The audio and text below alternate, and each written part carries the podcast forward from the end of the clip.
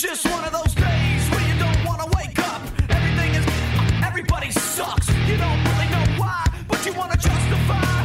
And someone's head off, no human contact. And if you interact, your life is on contract. Your best bet is to stay away, mother.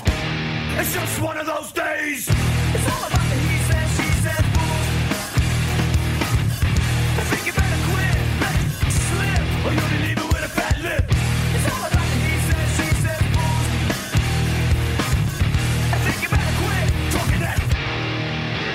Welcome to Talking Giants, presented by SeatGeek. I'm your host, Bobby Skinner, here with my co-host, Justin Penik. We've got a, a nice long interview with Dan Duggan, basically 30 minutes, which we try to keep our camp interviews at 20 minutes, and so we hit most of the, the camp talk with Dan Duggan. So uh, you know you'll you'll enjoy that. We're going to do some preseason things to watch, um, and then some updates, obviously. Um, but first, I want to thank everybody for coming out to FanFest. Yes. It's, it's a, it's a very fun event. It was very successful this year. Had a good turnout. You know, we you know the we had Nick Gates stop by. Clem it was very cool. Clem, who's going to be on the show uh, in, a, in a week or so.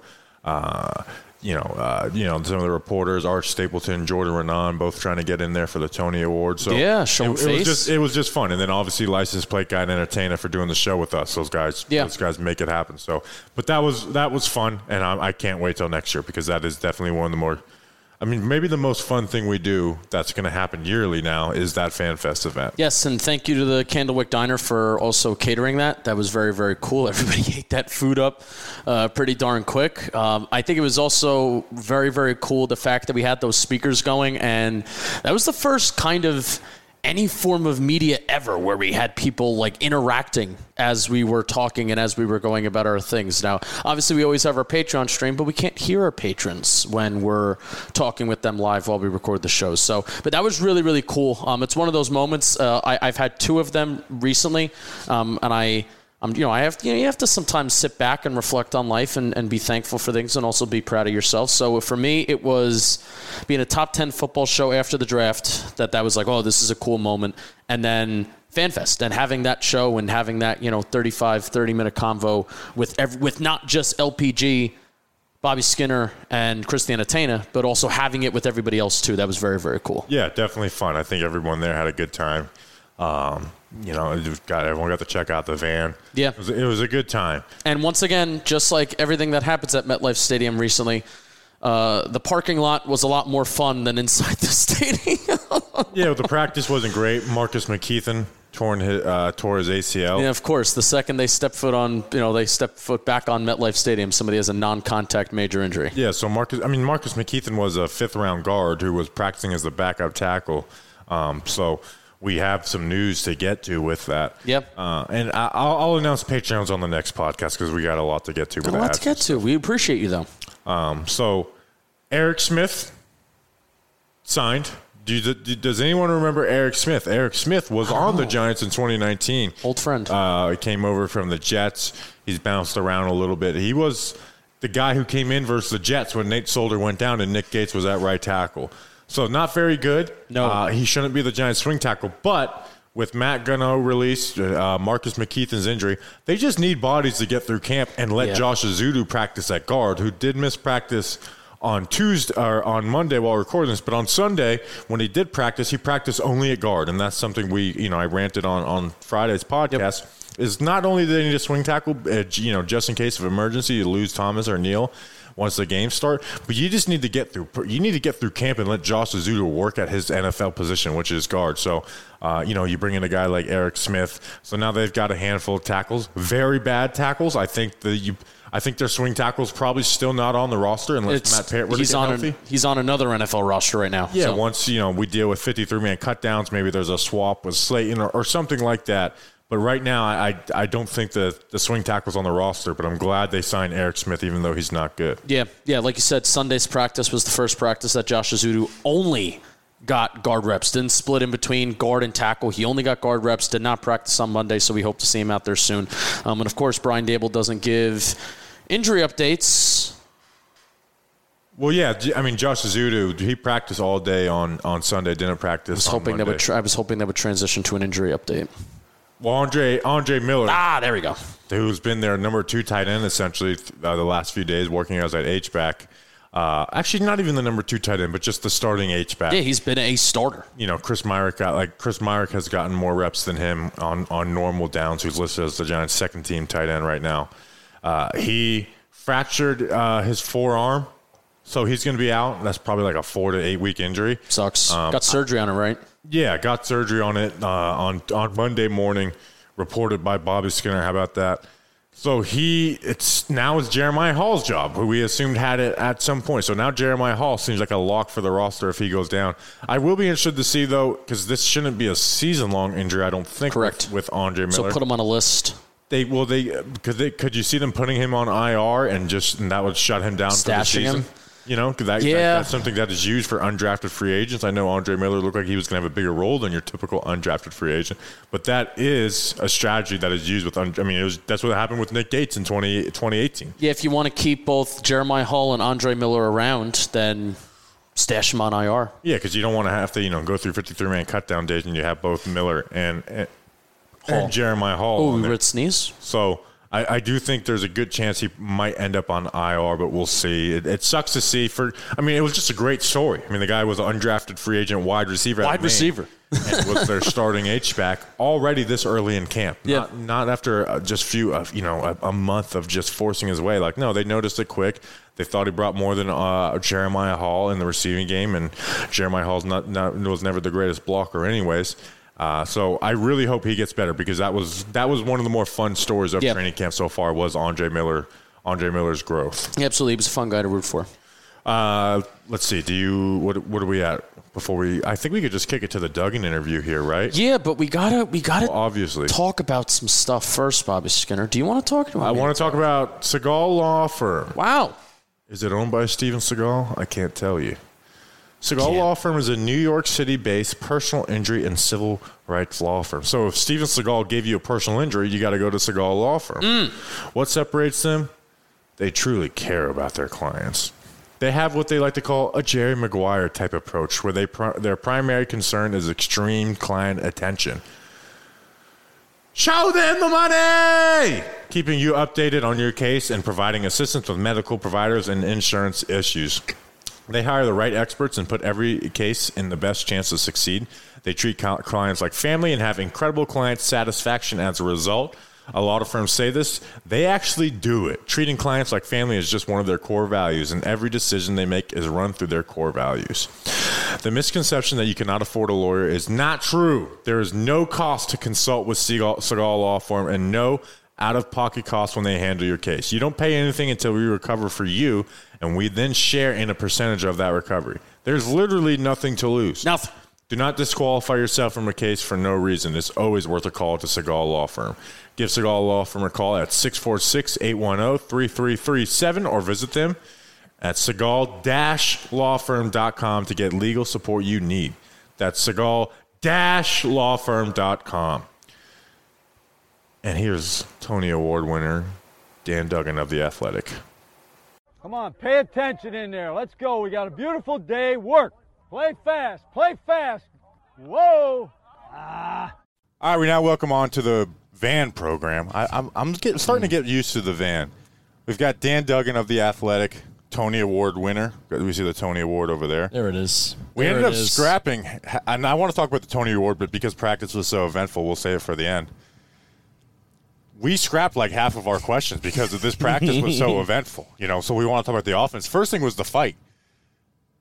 How did Bobby Johnson get involved in, in it? You know, we saw Tae Crowder versus Feliciano, and then supposedly Cam Brown jumped in, who's good friends with Tae Crowder. How did did you see Bobby Johnson get involved, or did you just hear that? No, I did. So it's funny. I think everyone's perspective is different here at camp because you can be on one side of uh, on the sideline uh, of the defensive players, or the other side, or you can be in the stands, a different angle. So I was uh, like looking back from the defensive secondary at the at the whole thing. So you, obviously you could tell it was building. Uh, so the thing caught my eye first was Feliciano and Crowder. You know, just went right at it. It felt like dropping the gloves in hockey. Like as soon as that play was happening, they decided they were going at it. Uh, I think Feliciano threw like a kind of a knee uh, at Crowder. I, I saw a little a little hop. Yeah, yeah. So that was it was getting it was like street fight stuff. But then you know every time there's one of these fights, it's 90 players and everyone just kind of there's a little bit of a pile up. But usually cooler heads prevail and guys are pulling each other off. So and we were just talking about before we came on air. There's the funny picture you'll find I'm sure on Twitter by this point of Cam Brown, who's kind of like a live wire, not surprising he was involved in this. He's dragging Jon Feliciano out, and Jon Feliciano looked like it's like a in a, a, war movie. Yeah, like Yeah. he was like a you know, down soldier, and he's just like, pulling him out like dead weight. So you think, okay, that's kind of weird, but like Feliciano seemed to be playing along with it. And then when Bobby Johnson came over, and again, usually with coaches especially, it's like they're diffusing things. He gave Cam Brown like a confrontational push push to the chest, and so that was like, whoa, what happened there? And then in the in the interim, Feliciano gets up and he throws a haymaker at Cam Brown, which always is smart, you know, be throwing punches at guys with helmets. And then Cam Brown back after a beat and threw like a haymaker back at Feliciano. I don't think anyone really connected. Again, they're wearing helmets. But to me, the thing that separated this from standard camp fight was a coach becoming like the aggressor. Because then even I think it was the inside linebackers coach, which everyone calls him Eggs. I can't pronounce his name. Agoragwu, I think. Sure, that sounds good. He seemed especially animated. I think he wanted to kind of like get in Bobby Johnson's face. So that's the part to me, like getting the coaching staff that involved in a fight and not playing peacemaker.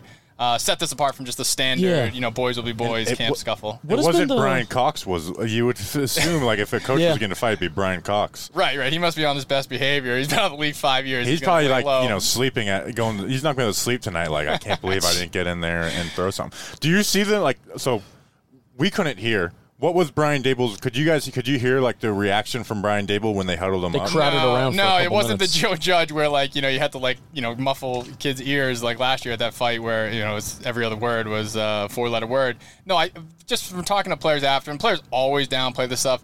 But the one thing they said was the message was basically like, I like the physicality because you, you know we were talking, you could see it was building towards that, and he's okay with that, playing on the edge, but. You can't have you know just people throwing punches and stuff because and he said something I think Daniel Bellinger might have related that like well that's what losing teams do. Because I mean in games this was Judge's whole premise was like it's 15 yards if you throw a punch and you're ejected and this and that.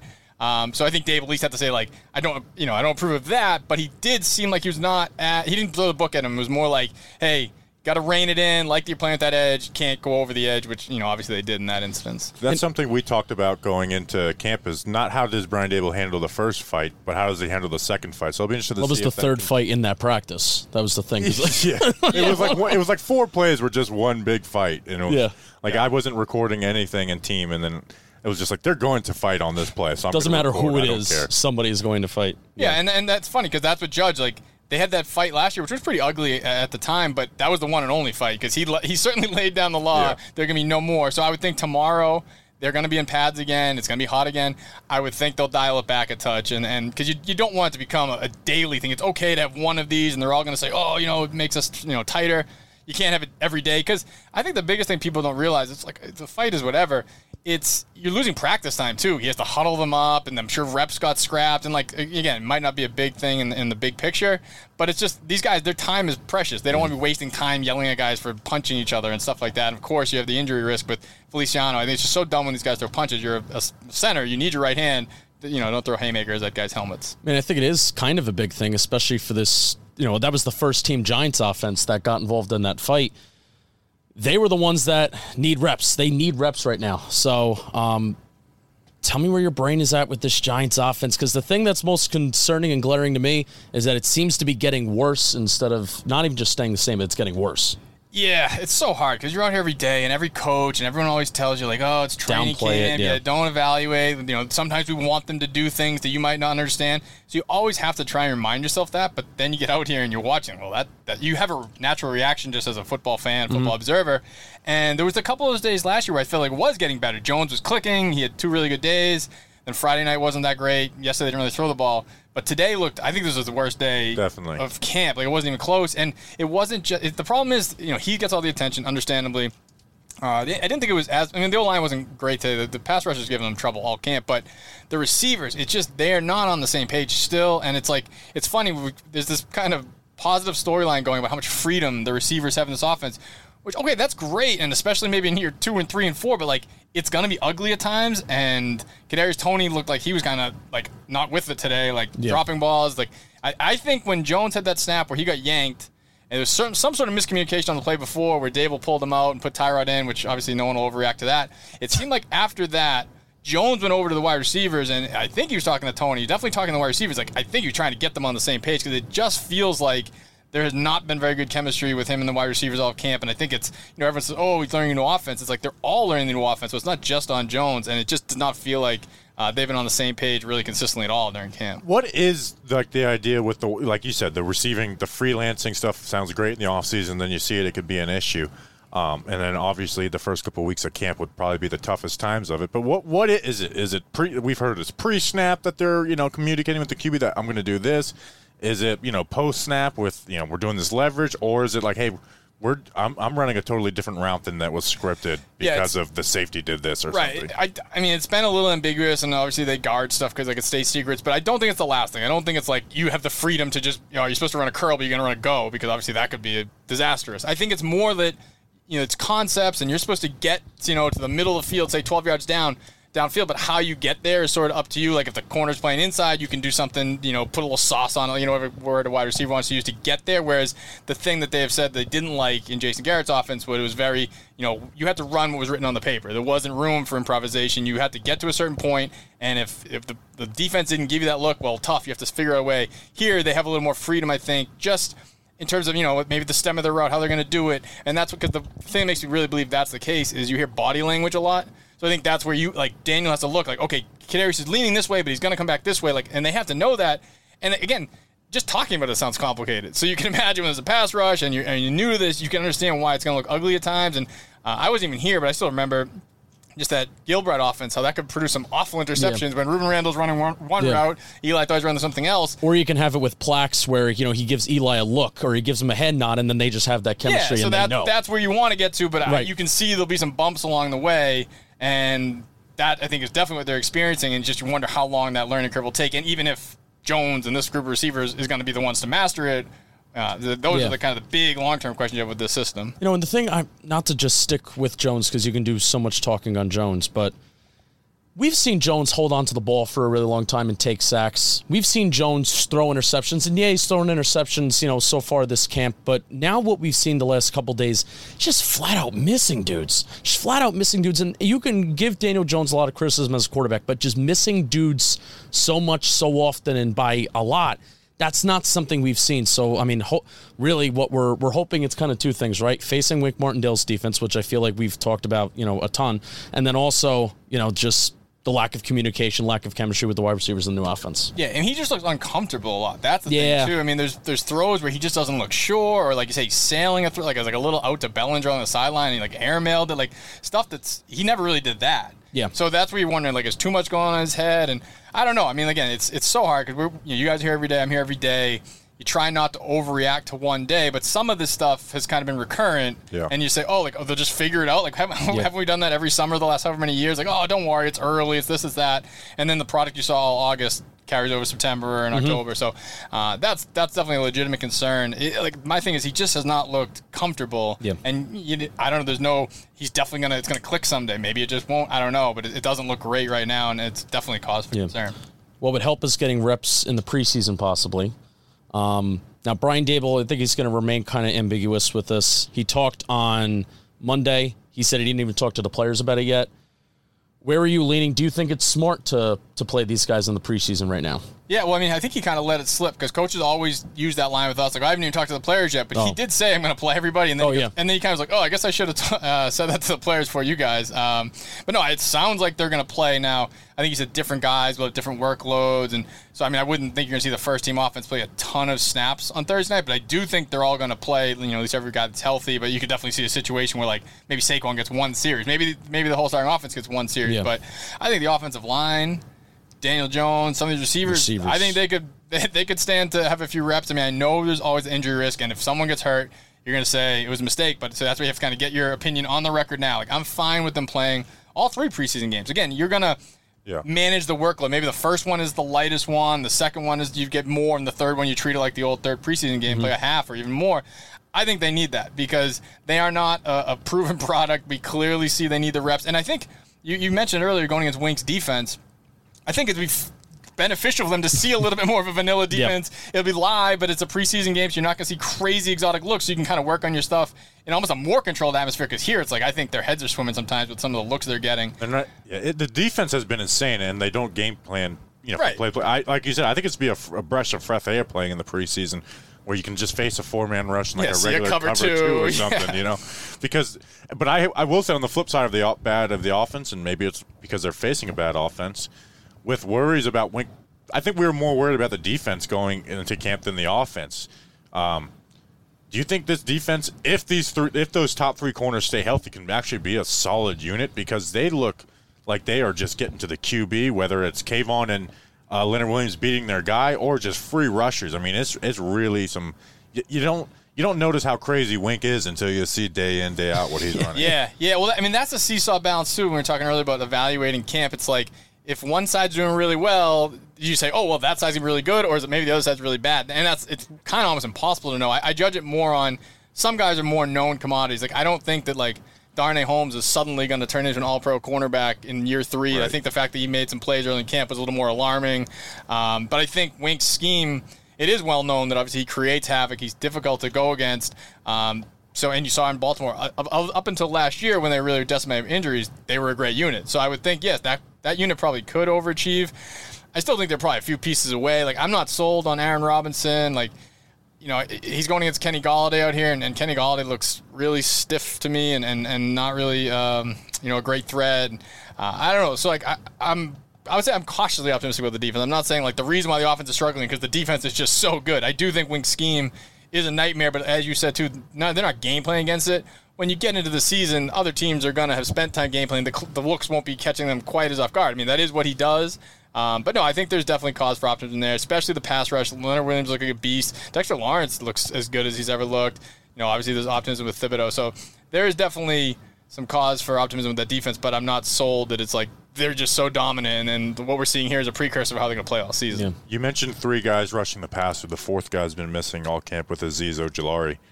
Do you have any idea of like when he's supposed to be back, like the severity of it? Or are they playing it safe? Because it's just, you know, he's been in red for you know almost two weeks now. Yeah, yeah, I've checked in on him uh, maybe Friday or Saturday, and the word I got is that he'd be ready to return to practice at some point this week. Now with the game, I don't know how that timeline will exactly work out. You know, I'm sure they won't rush him out there tomorrow, but maybe I think their next practice after the game is until Sunday. I would think he'll be back by Sunday. I mean, I, it could be wrong by a day or two. Like I don't think he's weeks away. Put it that way. So like I think if if they didn't have a game, maybe he'd be back sooner. But there's no sense rushing him to what go through warm ups on Thursday night. He's obviously not going to play. I think you would. I would like to see, based on what I've heard, I would expect to see Sunday or at least early next week get him back on the field practicing, and then you know I don't know if he'd even be ready to turn around and play in the second preseason game, but I think you want him to be kind of full systems go by the third preseason game. Nothing I've heard has indicated there's like this major Elerson Smith type deal where we're going to be talking about it, you know, two months into the season. I think he should be fine, and I think he'll be back sooner than later. You watch him on the side. He looks like he's moving pretty well, but they're definitely going to be cautious. There's certainly no benefit to rushing a guy back from a hamstring injury who's you know fairly well established. Uh, it's what August 8th or something like that. There's no need Yeah. to rush right now. Schoen emphasized early on, might have even been his introductory press conference about finding a solution to the injuries, finding some sort of solution. Then lo and behold, Giants step on MetLife Stadium field. Marcus McKethan has a non-contact torn ACL, and McKethan's like, "Hey, you could say that he's not an important player. He's an important player because you're the one who's been pointing out that every single day since then, so every single practice that they've had, they're working out offensive linemen because they simply just need bodies. Yeah. they need bodies at this point. So." Is there anything that you've heard? And I mean, I I, I would hate if somebody asked this question to me because it's I, I think injuries are injuries. Uh, they're they're going to happen, and I would like to think that if John Mara and the Giants could do something about the field at MetLife, that they would spend the money and do it. But have you heard anything, you know, in terms of Schoen, the Giants front office, you know, what's happening in that building over there about what they're doing about finding a root cause of these injuries and what's happening at MetLife? Yeah, I mean, as far as MetLife, um, you know, that became a hot topic. It was like the 49ers, I think, was where they played the Jets and the Yeah. Giants like back to back weeks, and Shanahan was pretty vocal, which you don't usually hear that type of thing. So that definitely heightened it.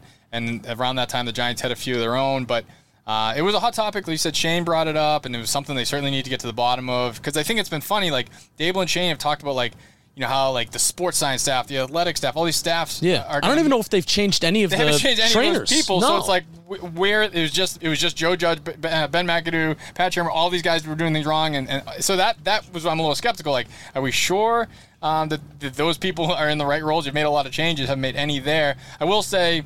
I think Buffalo, this is anecdotal, like has been a fairly healthy team, and you can see that Brian Daboll definitely um, had a very measured approach in the spring and a ramp up here. You know, these last couple of days have been the first couple days of camp that really felt like camp. Yeah, like, yeah. very physical, ton of reps, uh, running sprints, even that, that little, you know, little bit of that they've done.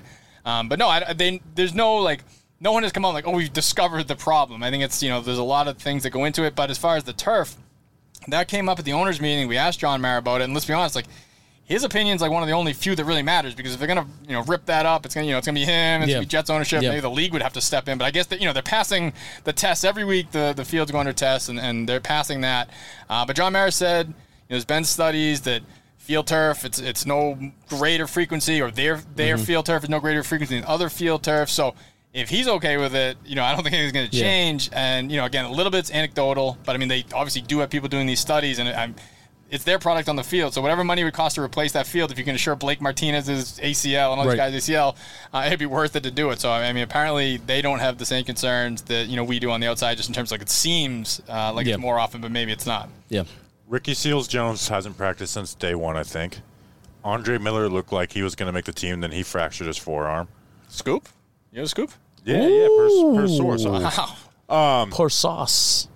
Pick your three tight ends to make their roster right now because it's kind of funny when you do it. It was Yeah. funny before Andre Miller, but now it's No, I mean even it, more it's so. that. I mean, like I don't think it's the most important position group because you know, whatever. I don't think it's a big part of this offense, but it's the worst position group. You might not have like a legitimate NFL player. I mean, I know people.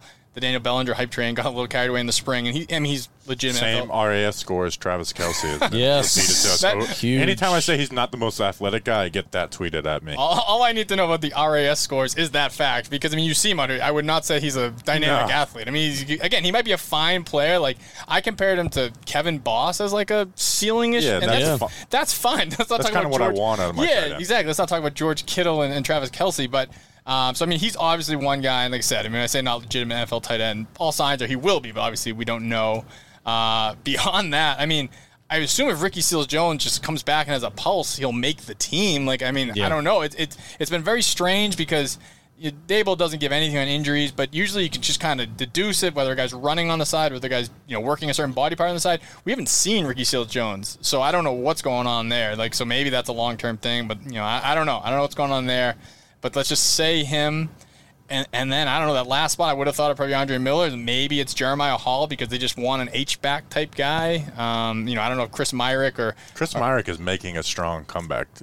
You had that playoff experience with the Bengals, but like, like I said after the scrimmage, it seems like it's going to be Bellinger, Miller, and Chris Myarick, and then you know, then the the Miller. Yeah. So yeah, Myarick. Yeah, I guess you're talking two tight end sets. I guess you had to put Myarick in it for now, and then you, again you would assume that Yeah, Ricky Seals Jones, if he comes yeah. back at a point, can can win that job. And I think you know Hall's not a lock or anything, but if they want that type of guy Right. and body type, he's the only one left now. You know, with, with Miller's injury, but yeah, I mean, th- I don't think the tight end's going to be a big part of this offense, regardless. So I'm not saying it doesn't matter, and, and you definitely need them uh, to block in the run game.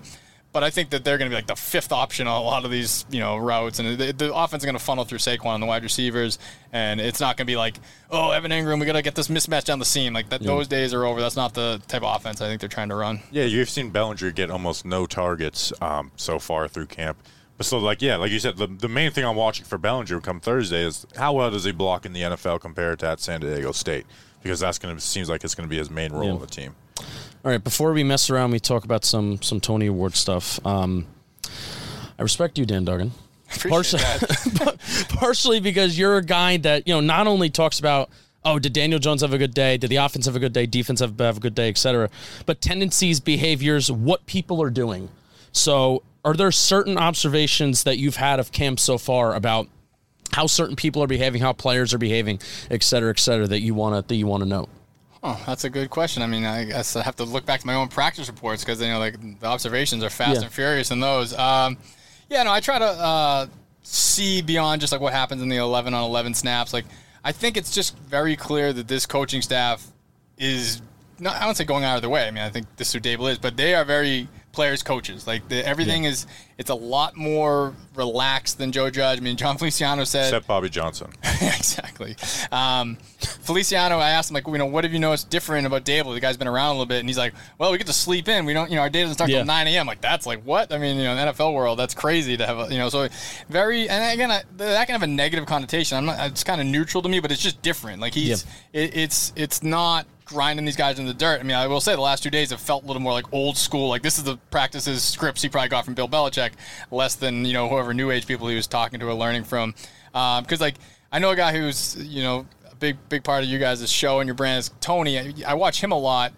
And he's kind of doing like he they have him and Kenny Golladay on their own program. Like it's special teams, and they have like 12 guys back there returning punts, and Toney isn't even among that group. He goes over, and it's just him and Golladay and Mike Rowe, and and they're working on things. Or then in the individual periods, like he's doing stuff with the running backs for a couple of snaps. Like so, that's interesting to me. That like they are very much like always kind of keeping tabs on him, keeping him involved. Like he's not really standing around kind of left to his own devices. They always seem to have a structure for him. Oh, that's great. Uh, yeah, I mean he's a guy who I know you guys are very high on. I I just I have low expectations long term. I think you're gonna see the sparks that you saw last year at times. I just have a hard time believing he's going to like week in, week out be a reliable. Uh, I think you're going to see plays this year where there's going to be interceptions where you say, "What the heck happened there?" And Daniel Jones will get up to the podium like, "Oh yeah, you know we are on the same page." And I think you know 89 might play a role in that. I don't know. That's just my prediction. I I don't know that. Um, he just flips that switch. I haven't seen that yet. Um, I think the talent is undeniable. He's been healthy. They've definitely managed him this camp. That's been a good thing. Uh, but he's a guy who I still have some questions about if he's totally, uh, you know, taking that step in his his uh, professionalism, maturity, all that stuff. So uh, he's a guy I watch a lot out here. Um, but yeah, other than that, it's funny. Like people are like, oh, what's different about practice? Like uh, this is my, I guess, fourth head coach. They all kind of run the same stuff. It's stretch, it's special teams, indie, team periods. So like nothing to me is like drastically different, other than I would just say like that kind of atmosphere. Um, and a lot of times it's the new coach is different from the old coach, whereas Judge it was very like intense and the sprints and stuff, and then this is just feels um, kind of the other end of the spectrum in a Yeah. lot of ways, which is which is kind of par for the course. We're gonna clip that Toney conversation and tweet it or send it to Coach Steph Brown, Tony, and then Danny Boy Hustle Hard, so we could see. Yeah, I don't know. I just walked myself. You didn't even ask me about that. I just walked myself into that minefield. But I just, uh, I, I know, I know. I mean, I got the award. I'm so good. I'm good at what I do, Dan. just left it that open ended. Well, even even you say we're Toney guys, we got into it with his trainer, so they definitely have an edge to them about any sort of criticism. Here's what I want. Here's what I want. One time this camp, I want him not to be like the 14th wide receiver in a drill. I know that's like a crusty old person observation. I haven't observed that, so Watch. that's Oh, there you go. Watch I'm this. Wide watch that. receiver drills. Like you, you, you want that scrappy guy's gonna be first in line. Let me show you. Like always hanging in the back. These are just little things that you observe seven years. right, It's, yeah. It's, I, you know, That's what coaches like. Maybe- they like to see you first in line. maybe maybe beat Alex Bachman to to get you know that mm. rep. You know, But does that- he stretch at least? Could, Kenny Golladay doesn't Just stretch. never stretches. It's funny we don't have Never. A, I don't have a great vantage point on the stretch. and You guys have the elevation, so they, they kind of did it weird now. It's like they're bunched together. So I I, I saw you tweeted that, they can, and that's that's Continuously, he just doesn't stretch. Just and that's great for a guy who has you know the injury history. Because it's funny, there's certain guys who don't like DRC never stretched. He literally just danced the whole time. Yeah. But then he was just a freak athlete, Yeah. and it didn't matter. But like I think Kenny could probably use a little like you know touch the toes, get the hamstrings loosened up. Like he could probably stand to do a little. I haven't. I'll have to. I'll have to look out for that. That's a good observation. Mm-hmm. I haven't noticed. I don't know if Kadarius does. It prob- probably goes through the motion. him and him and Richie James are good friends. They they they're dapping each other up Okay. doing warm ups All right. and stuff like that. So, So we're They're on, fun. We're on the Toney topic. You obviously won the inaugural Toney Award. You didn't have to kiss our ass at all because we just created it the week that we did the voting on it. you Yeah. know, kind of a spin off of the Good Guy Award. kind of. So you're. I don't know if we're going to put you a part of the committee, but I want to ask your opinion Okay. since you're part. You know, you're the, the inaugural winner. We're thinking about changing the voting system because it's it's it's named specifically. Not sure if you're a good guy, but best Giants beat reporter. Uh, uh, award presented by Toney, Kadarius Toney, presented by Talking Giants. You can see it's a mouthful. We're thinking about changing the voting system to where it's not a first, second, and third, Okay. but just the most first place votes. Because you know you could see a guy hey, like may not be the like you, you see a lot of guy getting it's like hey I, I like this guy even though he may not be my favorite reporter. So do you think we should go to just first place or the first, second, and third? Because last year was first, second, and third. yes, And I I killed everybody. I think Every- you probably got the most first place votes anyway, so you don't have to stress about that. Uh, well, no, I mean, I think I think what you've done is really, um, you know, a high standard. We've the exact same uh, rules the PFWA chapter does. So how, how do we do? We do first, second, and third. I think. I right? have no clue how I you think do. we do first, second, and third. So I think that's the that's the established way to, to do it. I don't think you want to veer from the very. I think we uh, have to stick by the, The by very the rules. Then we'll, then we'll stick by the rules. We'll stick by the and I rules. must say, my, my four year old daughter is very proud, but also very confused. She's like, "Why did you get a trophy from, from work?" Like she's she thinks it's cool, but she does has not quite wrapped her mind around it. And it's very hard to explain to a to my wife. just tell her you just won the best Giants beat reporter. okay. award. All right. I am I am the best. Um, are you thinking about putting your weight behind a candidate? I mean, w- it- it- I mean, Jordan had us on his podcast. He gets He's, us- he's like campaigning. Right? Oh, he, brought, yeah. he brought cookies over here, I think. yeah, he, did. He is flat out campaigning. Cookies too. Oatmeal raisin. That's all right. Oh, well, he, I think you should hold that against him. They were still good. you, you could put your weight behind one of the heavy hitters, or you can be like you know blaze your own trail, and you know maybe someone that's not you know not in the f- front running. Do you? Well, have I mean, I'll say like being the inaugural winner means that much more to me because as you said, I didn't have any time to campaign. I I never met you guys before today. I kinda, it was kind of fun to just keep you as like internet and we've been in the same places at the the senior The bowl. we Senior. Bowl was the one I was gonna. I was actually gonna go find you guys. Sure. And no, and this is what happened. I was sitting in the bleachers talking to somebody, and I, and I saw you guys filming, so I figured out where you were. I was going to go over and talk to them at some point here. And then the lawsuit happens. And then the Brian Flores lawsuit showed up on my phone, and I was like, "This is like a joke, right?" And then I was reading, it, I was like, "Oh, it's very much not a joke." And then uh, I had to obviously go go right on that. And the next day, I think it rained, so I never got up. But so this is the first time I met you guys, which is uh, quite wouldn't, wouldn't want to have it any other way. Also, how we're different from you know like we stay in our lane. We give you know you guys are in your We're lane. interviewing people in vans too. that well like the senior bowl like you guys go out at night you make connections like Oh. you know people like joe shane's at this bar and part of we were like should we go to that No. instead we just went to some you know hole in the wall smoking cigarettes inside Yep. singing karaoke till 2 a.m bar Beautiful. because like you know what we're not going to go and you know harass You know, Joe it's not- it's not who we are. and, and network we just want to go have a good time after watching senior bowl Okay. day, so Um, but to it back to your question, I, I will certainly not put my weight behind anybody. I mean, I know the rule that we have is you can't win back to back, but I mean, I just would. that's from you guys I too. know, I know. So I mean, I just have to sit this one out and see who I have to defeat next year. Basically, I guess because Awesome. obviously, I think I think my new colleague Zach Rosenblatt would have been um, potential leader in the clubhouse, but now he's obviously gone to the dark side, covering the Jets for the Athletic. I don't know who who is the early. I mean, is Jordan's campaigning paying off? You think? I think it's between Art and if it goes to the first place, just the first place, which is looking like I think Jordan will have a better chance because Art everybody likes Art. So Art's even if even if they don't have him as first, he's going to get a lot of second and third place votes. So I think Mm-hmm. Yeah. the favorite is still Art yeah, Stapleton some right people now. hate Jordan, which Yeah, yes, yeah. J- Jordan's understandable. going to get Yeah. a lot of first place Understandable. votes, but he'll also get he'll get you know no votes at all. Right, right. So what are you gonna do trophy wise? Do I get this is my trophy, right? Yeah, we'll create a new okay, trophy. All right.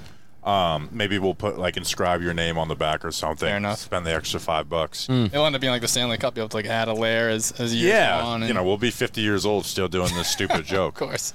Um, So we'll we'll, we'll see. It, will be interesting. You know, we said the, the guy that from whoever comes and fills Zach's role, like write an article about talking Giants as a whole and Yes. how it started. That could It's be true. You know, because I mean, Zach went from you know nobody to well, not nobody, but like brand new, Harsh. to second place. So Yeah. yeah, Because he wrote about talking Giants. yeah, yeah, like he did. And he, snacks he, his tattoo. He he did, he, he uh, did some favors for us. So, anyways, that's it for an interview. Dan Duggan of the Athletic. Go follow him.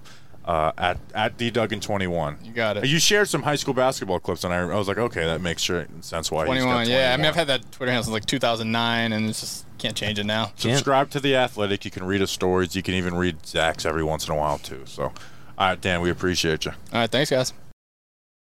Finished the Duggan interview, but we forgot to get his record prediction. So you got 30 seconds to give your record prediction. I think I put five and twelve in print after the schedule. Can't say anything I've seen out here this summer has swayed me, so I'm gonna stick with five and twelve. I think that's the lowest so far. We've got a, like one nine win in there, so Nine? You into a T dot? no. we- even though he's our best friend now, we haven't. So, all right, that's Dan Duggan, five and twelve. Better than last year. We got four wins last year. Yeah. All right, so progress. All right, thanks again, Dan Duggan, for coming on the podcast. Turn big league action the big winnings with DraftKings Sportsbook, an official sports betting partner of Major League Baseball. Right now, new customers can bet just $5 on any game and get $100 in free bets instantly. Plus, all customers can combine multiple bets for a shot at an even bigger payout with DraftKings same game parlays. At DraftKings Sportsbook, you'll be able to bet on your favorite batter to hit a double in his next plate appearance, your favorite pitcher's next pitch to be a strike, and so much more. Uh, you know, bet on the Mets. The Mets are like really good right now. Yeah, they're fun. Jacob DeGrom's back, so just bet on the Mets. I'm, I think I may be going to the Met game Friday night. I'm actually thinking about betting on the Giant. Actually, I'm not thinking. San Francisco I, Giants? I bet on the New York Giants to win and the over parlay for Thursday. So Oh, huge. Do it. I, I hope it hits. DraftKings is safe, secure, and reliable. Best of all, you can deposit and withdraw your cash whenever you want. Download the DraftKings Sportsbook app now. Use promo code JOHNBOY. New customers can make any $5 bet and get $100 in free bets instantly. That's promo code JOHNBOY only at DraftKings Sportsbook, an official sports betting partner of Major League Baseball. Minimum age and eligibility restrictions apply. See show notes for details. MLB trademarks used with permission. All right. We're going to go through. Usually, what we do is we do our preseason players to watch, um, which we're going to do a form of that. But I think we should do our preseason things to watch. You know, instead Yes. of doing five guys, so we'll bo- we'll both do two for this preseason game. Brian Daboll did say that they're going to play all their guys. Obviously, I wouldn't expect Kadarius Toney to get the same amount of reps as Shane Lemieux. But you know, all their guys are going to play, and I think that's important. We talked about with Dan Duggan, especially on the offensive end. Like these guys need to face something different than Wink Martindale, and they just need the most. They need live. They need live bullets, just working this offense. Yeah. Now with Daniel Jones being sacked, you know, like that matters. It it it's, it makes a, such a big difference when you're you know not being sacked in practice. Versus like, hey, you got to get rid of this ball, or it's a sack, and this drive is most likely over. Sacks are drive killers. So. Uh, they definitely they definitely need that, even though they're not going to see the most exotic stuff. They'll see less exotic stuff than what they're seeing in practice, essentially. Yep. All right, my first thing I'm going to look for though is Daniel Bellinger's blocking. It's actually looked fairly good in training camp so far. But that's that was my biggest like he's not going to be a huge part of the receiving game in the regular season. He might have a game or two, but he's he's you know he's not so he's not very athletic where he's making plays. You know we see in practice he's not being targeted at ton and, and usually and a lot of times goes a, a whole practice with the first team not being targeted at all. Um, in fact, I think I would like him to be used more as a check down valve with some of the issues we've seen with the offense. So I would like to see him more involved in the receiving game as camp and and, and practice goes along. But his blocking is what's going to decide how good of a rookie season he has. Yeah. You know, not not his receiving stats, his blocking, because he's looked good in practice, but blocking in practice and blocking at San Diego State is a whole nother level. And if he can walk into the NFL and be a solid blocker, like that's a huge win already with Daniel Bellinger. And whatever he adds receiving, you know, receiving wise, Is the know, cherry on top. round pick is the cherry on top. Yeah. So Daniel Bellinger's blocking is something I'm really looking forward to. And again, I'm not looking for him to be perfect. Like if he has some horrible blocking rep, I'm not going to overreact to that. I'm going to look at as a whole. Is he sustaining his block? Not is he, you know, dominating guys, but is he just sustaining his block to allow them to run the ball? Yeah. And I think that's been a difference a little bit too as we've seen the Giants offense run the ball. So Daniel Bellinger's blocking is the first thing that I'm looking for in this preseason game. All right, cool. Good thing to watch out for. Um, first thing I'm watching out for. It's Daniel Jones. No. No. We're not going to do the obvious. No, yeah. I mean, of course, yeah. Daniel Jones. How comfortable does he look? But uh, I'm also looking to see how comfortable does Saquon Barkley look. Like he has looked. You know, I'm saying this kind of, you know, between my teeth. You know, knowing that, uh, you know, I'm a little, I'm a little hesitant on Saquon Barkley, but. You know, we've seen him in practice. He's looked good. He's running north and south. He's hitting the hole hard. He's look he looks explosive, right? I think it's very different in the game. I think looking good in practice and then looking good in, in some sort of simulated game, I I think those two things are very different, especially for running backs. So is Saquon Barkley, even if he gets a series or two and some other starters get some longer periods of time, is Saquon Barkley hitting the hole hard? If there is a hole there, is he getting four or five yards? Is he being efficient? Does he break off a big run? I mean, that would be, I'm not complaining about that either. So, first thing I'm looking out for is Saquon Barkley. How explosive does he look? How efficient is he? Yeah, two things with Barkley is one, like you said, if there's an opportunity to break one big, does he have the burst? Yeah. You know, we saw in his biggest That'd be run, cool. We saw his biggest run last year was week two versus Washington. And part of you's like, yeah, that's a 50, like a 48 yard run. But Didn't part of, look part awesome. Of, part of me thinks old Saquon breaks this for seven. Yeah. Um, but also, like you mentioned, how does he hit the hole? Because he's been hitting the hole in practice, but practice can be very different. You know, you don't have the stress of if this doesn't work, you know, uh, you know, this play's over. So it's not just hitting some wide open hole, but when it's a when it's a slim hole, Yeah. and if you hit that hole hard, you're going to get three yards. But if you're hesitant, you're going to get zero yards or negative one yards, and you're looking to bounce and make a home run out of it. That's what I'm looking for out of Saquon Barkley. Yeah. Is like you said, getting more north and south when it matters. Okay, we don't need him to be north and south when the hole is wide open. Any running back can do that. But when that hole is not very big and there's three yards, and and you know you're tempted to be Saquon Barkley, the superstar, and try and cut it back or dance and maybe try and break one, bounce it outside. Do you hit that hole and get those three yards? Because that's what we need Saquon Barkley to be to be you know like be at his best because Yeah. guess what when you're doing that the long ones are going to come to you don't force the big plays let them come to you so that's something i'm looking for with And Saquon. especially if this passing offense is going to continue to struggle and not be on the same page, could be running the ball a lot to start the season.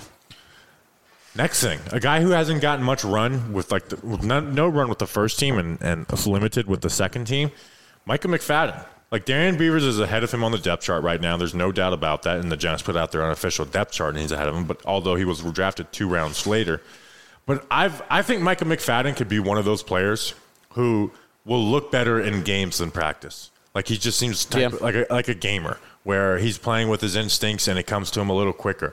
You know, and there's there's guys like that. There's guys who just play, but they're just better in, in games than they are practice. And I think McFadden could be one of those guys. So I'm I'm interested to see if McFadden is a playmaker. You know, uh, how you know do I want to see him hold up well when he's you know when they're running up the A gap and he's got to face a guard or a center? Yeah, am I am I looking for him to do well in that? But I want to see how well does he do when they stretch it outside and and how well does he transition into coverage. So.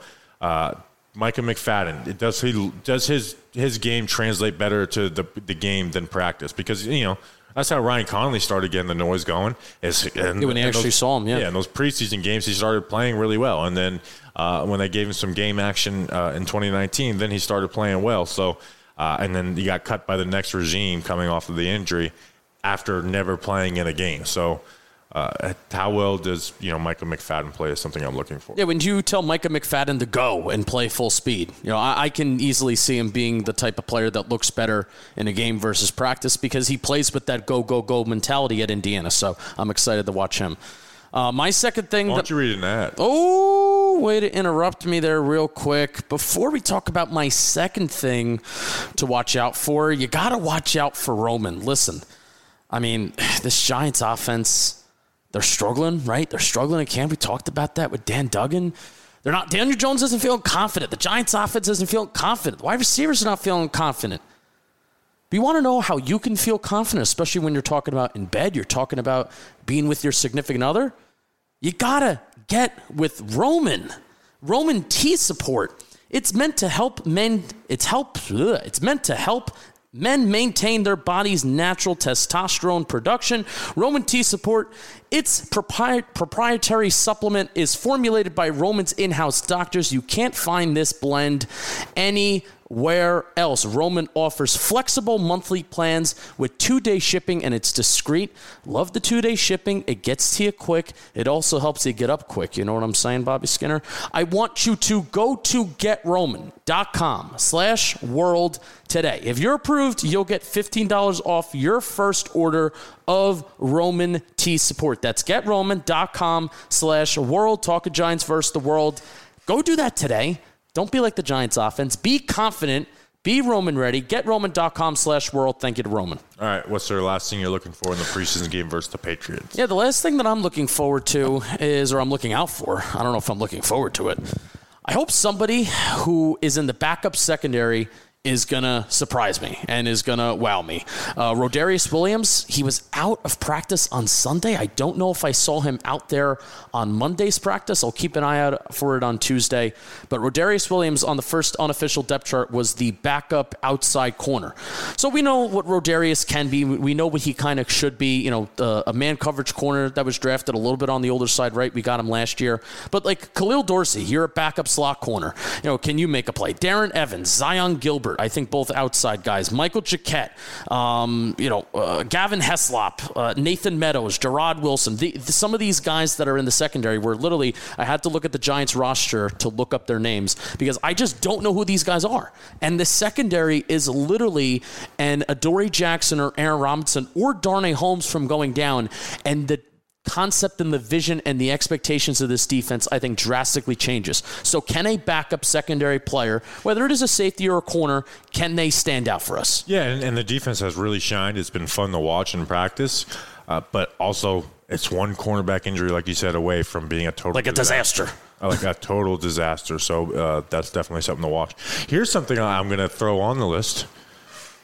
Something to watch on Thursday. Please, please do. Joe Judge. Wow, yeah. I'm looking forward to seeing Joe Judge. I think the Giants telecast and the Giants broadcast, so we're going to be watching that because we're going to be live streaming from the John Boy Media office. the Giants are going to avoid him like the plague on They are. I think they're going to show him a little bit. I think the Giants broadcast is going to show Joe Judge more than the Patriots broadcast. You think so? That's my theory because I think that's a storyline. I mean, I'll be I'll be looking for every interaction he has. Um, so that'll That'll be interesting, but you know, I don't hate Joe Judge, so I'm, I'm looking forward to seeing his face. Like, Yeah. you know, like if I see his face on TV with from Patriots, I'm like, oh, there's, there's Joe. Yeah, I'm not gonna have. We're, we're- yeah, I think you should know us by now. We're not gonna have this vitriol reaction like, "Oh, get off the TV!" Blah, blah, Yeah, blah, like when. Jason Garrett shows up on the halftime show, I want to like- vomit. Yeah, yeah. Um, I'll be editing podcasts anytime pregame of Sunday Night Football. Speaking of which, you know, Jason, uh, you know, Patrick Graham's preseason defense was like pitching a shutout, and oh yeah, Jason Garrett doing the halftime show. So. Mm, that tells that tells you where where where what happened there. All right, so we appreciate you guys. We'll be back uh, tomorrow for a player profile and projection uh, and and live uh, live stream training camp recap. So we appreciate you guys. We'll see you tomorrow. Until then, let's go, Big Blue.